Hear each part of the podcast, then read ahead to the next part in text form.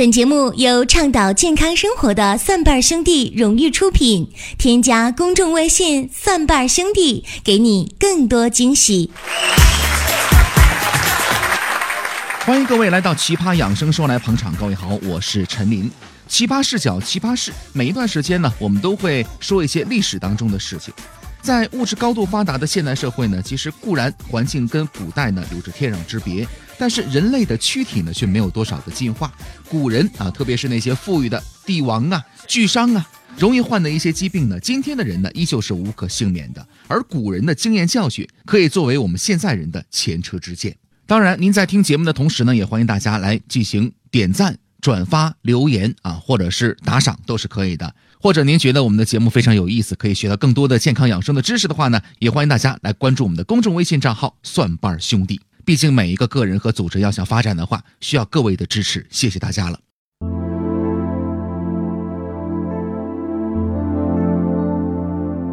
在节目最开始的时候呢，我们来说一个历史的真实事件啊。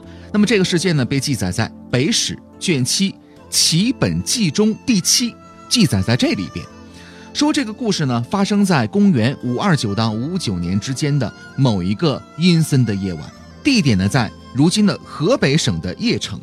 那么这个地方呢，在南北朝时期呢是北齐的都城，在皇宫的宴会厅上可谓是高朋满座呀，这里面坐了很多的皇亲国戚，还有呢重臣名士们、大臣等等等等。正在这时，有一个人是醉醺醺的走到了朝堂之上，这个人是谁呢？他就是北齐的皇帝文宣帝高阳。你想啊，皇帝啊醉醺醺的出现了，底下的这些大臣们肯定是看到之后鸦雀无声，毕恭毕敬，对吧？正在这时，皇帝呢微笑着招呼大家，哎，各位一醉方休啊，今天吃好喝好。突然之间，从背后呢拿出了一个球形的物体，使劲的往地下一摔，啪的一声摔在了大厅的中央。大臣们定睛一看，都傻眼了。原来呢，这个东西是什么呢？是一个狰狞的、鲜血淋淋的人头啊！有人马上认出来了，是谁呢？是皇帝当时最宠爱的一个女人，叫薛嫔。正在众臣愣神的时候，几名士兵啊，把一具无头的女尸抬了上来。这皇帝当时呢，醉醺醺的，就朝他们狠狠的示意了一下。结果呢，这士兵们呢，就像这个庖丁解牛一样，把这个残骸呢大卸八块，还特意砍出了大腿，拿利刃呢把这个皮肉一点点的剔除了，把白森森的腿骨刮的是沙沙作响啊！这空气当中弥漫着非常血腥的味道，当时的宾客无不是汗流浃背，而且呢，甚至是呕吐不止。不一会儿的功夫，那些士兵呢，把一条完整的、可以跟这个解剖课标本媲美的大腿，哎，展现在众人的面前。这皇帝呢一跃而起，高阳啊拿起家伙就抬起美人的这个腿骨啊，利索的制成了一把琵琶啊。至于怎么做的咱也不知道，至少书上是这么说的。之后呢，疯疯癫癫的边唱边跳，边弹边唱，你就想在场的那些宾客们会是怎么样的一种表情和现场的状况。之后呢，皇帝唱罢了，这酒也醒了三分，哎，竟然哀叹到说什么呢？说佳人难再得，甚可惜也。随后呢，命人把薛嫔呢给厚葬了，自己呢披头散发的嚎啕大哭随之而出了。这就是历史当中记载的真实的高阳，也就是北齐文宣帝的故事当中的一个。其实呢，咱说句老实话啊，高阳和他的王朝，也就是北齐，在中国的历史当中呢，可以说是默默无闻的。但是呢，高阳在位的9年时间，正是北齐最黑暗、最恐怖的9年时间。可是反观历史，在高阳登基之初啊，高阳20出头的时候，并不是这样的一种形象登场的，反倒是像一个年轻有为的政治家，留心政治，整顿吏治，加强国防，训练军队，而且呢，还抓住时机呢，是出兵攻打了柔然、契丹和高丽，均大获全胜了。而且经济方面，在同时代的3个国家当中啊，在陈朝、西魏和北齐当中啊，一度北齐是领先的。但是好景不长，几年之后风云突变了，得意洋洋的高阳啊，好像变了另外一个人一样，开始了莫名其妙的疯狂和杀戮。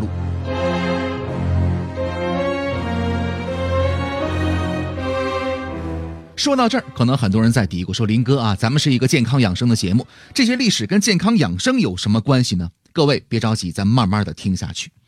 首先值得肯定的是，高阳的家族当中啊，无论是高阳本人，还是他的父亲、母亲、兄长、弟弟、侄子等等，都有比较严重的暴力倾向。所以说呀，高阳后期的一些乱政啊，多少跟自己的基因是有一定关系的。但是真正的罪魁祸首恐怕不是这些，而是一个东西，是什么呢？酒。不过呢，古代的这个酒跟现代的酒呢是完全不一样的，因为工艺呀、技术各方面呢并不是非常的成熟，所以说呢，上古时期的酒水呢，酒精浓度呢并不是很高，对身体和精神的摧残呢也并不是那么的大。但即使这样，也架不住你总喝，对吧？据史料记载，高阳喝酒呢，你看咱们平常喝酒呢是以杯或者说呢以这个壶来喝，高阳喝酒的单位是什么呢？它是以时间为单位，而且基本单位呢是天。尽管那个时候的酒呢酒精浓度并不是很高，但是架不住喝一天的时间也真够受的了啊。那么从医学的角度来说呢，酗酒呢可以导致很多不同的阶段的情况发生。比如说呢，最初的阶段叫什么呢？叫单纯性醉酒，也叫普通的醉酒，是最常见的急性的酒精中毒。出现微醉的时候呢，往往感到心情啊比较舒畅，妙语连珠的，诗兴大发等等。像李白对吧，一喝点酒就容易作诗。可是呢，高阳啊并没有那么的文雅。根据北史的史料记载，高阳喝酒的初期是什么样的一种表现呢？疯狂的跳舞，而且呢起身来擂鼓，一直到筋疲力尽为止，这是喝酒的初期。如果继续饮酒的话，血液当中的酒精浓度呢继续的上升，会出现举止的轻浮，情绪不稳，容易暴怒，不听劝阻，感觉迟钝，步态蹒跚，是急性酒精中毒的典型的表现。如果血液当中的酒精浓度再进一步的上升的话呢，平时被压抑的一些欲望啊，比如说一些潜藏的积怨呢，就会发泄出来，表现为出言不逊、借题发挥，甚至是行为古怪、滋事肇事。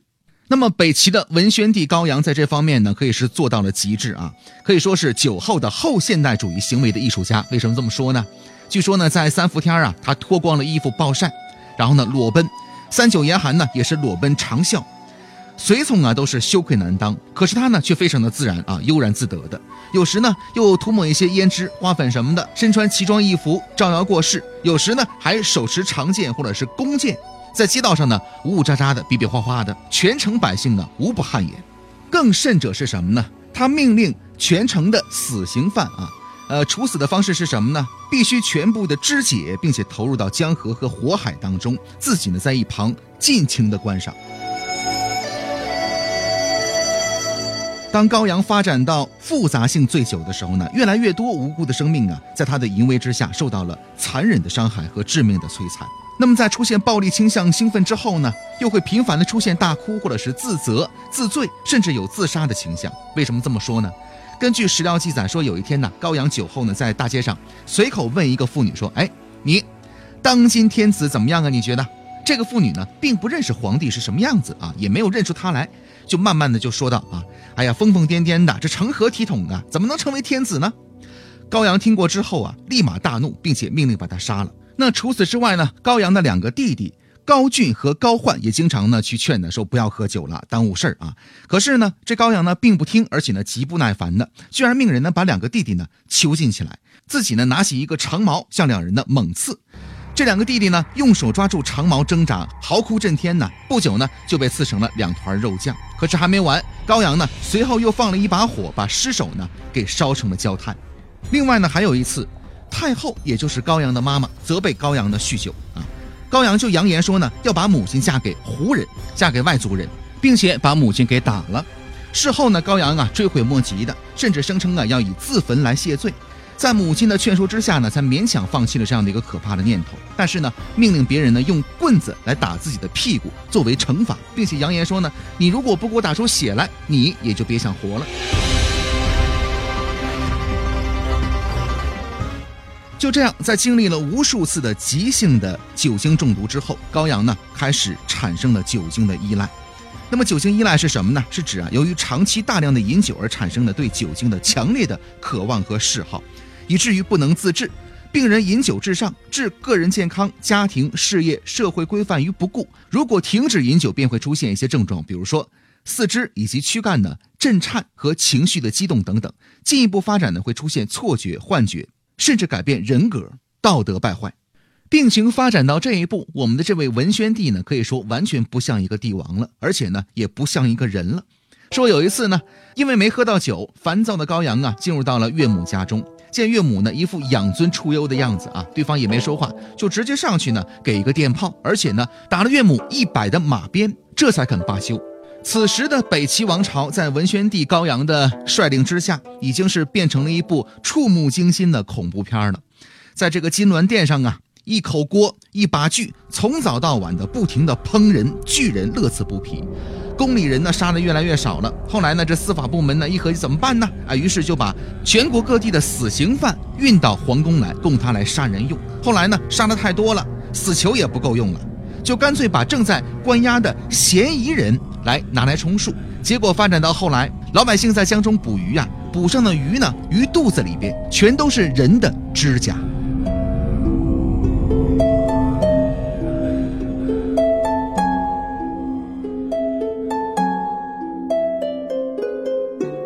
最后高阳过渡到了慢性酒精中毒的阶段，生命呢也逐渐走向了终点。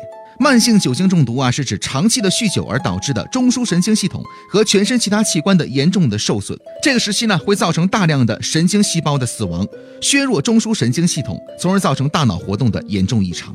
而且这个时期的病人呢，也合并了肝脏、心脏的损伤，常见的是肝硬化和心肌病，直至出现多器官的功能衰竭。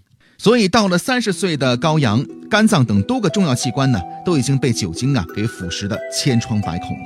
这个时候的他呢，除了每天喝酒之外，什么事都不能做，也不敢做了。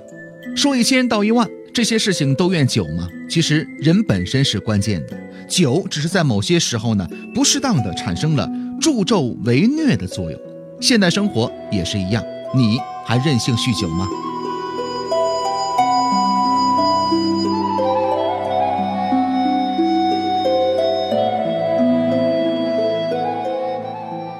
现代生活呢，我们知道了酒的成分呢是乙醇居多，乙醇分子量呢很小，可以进入到人体内的每一个细胞，尤其是大脑的神经细胞。过量的堆积容易引发肝硬化、肝癌、脑萎缩、神经病和心脏病。我们倡导文明、健康、科学的饮酒方式，首先保持节制的酒量。成年男性啊，每天酒精量呢少于25克，等于啤酒的750毫升，葡萄酒的250毫升。成年女性呢，每天酒精量呢少于15克，等于啤酒的450毫升，葡萄酒的150毫升。另外呢，采取适宜的速度，小酌慢饮。还有呢，选择合适的温度。温白酒的时候呢，要先温到65度以上，再逐渐的降到喜欢的温度。这个时候呢，甲醇等有害的杂质呢可以被挥发掉的。选择适当的时机，不要在沮丧和空腹的时候来喝酒，这是非常关键的。欢迎大家来收听我们的奇葩养生说。那您在收听节目的时候呢，也不要忘记了点赞、转发、留言或者是打赏，谢谢各位了。当然，如果您觉得我们的节目有意思、有知识性，您愿意听的话呢，也可以来添加我们的公众微信账号，搜索蒜瓣兄弟。我们有健康养生的常识、互动的游戏，还有疾病问诊的医生语音回复。如果您有问题的话呢，可以来添加我们的公众微信账号之后呢，再次填写病历卡，我们的医生啊会在每天的推送信息当中啊，以语音的方式给你回复的。感谢各位收听我们的下期节目，再会。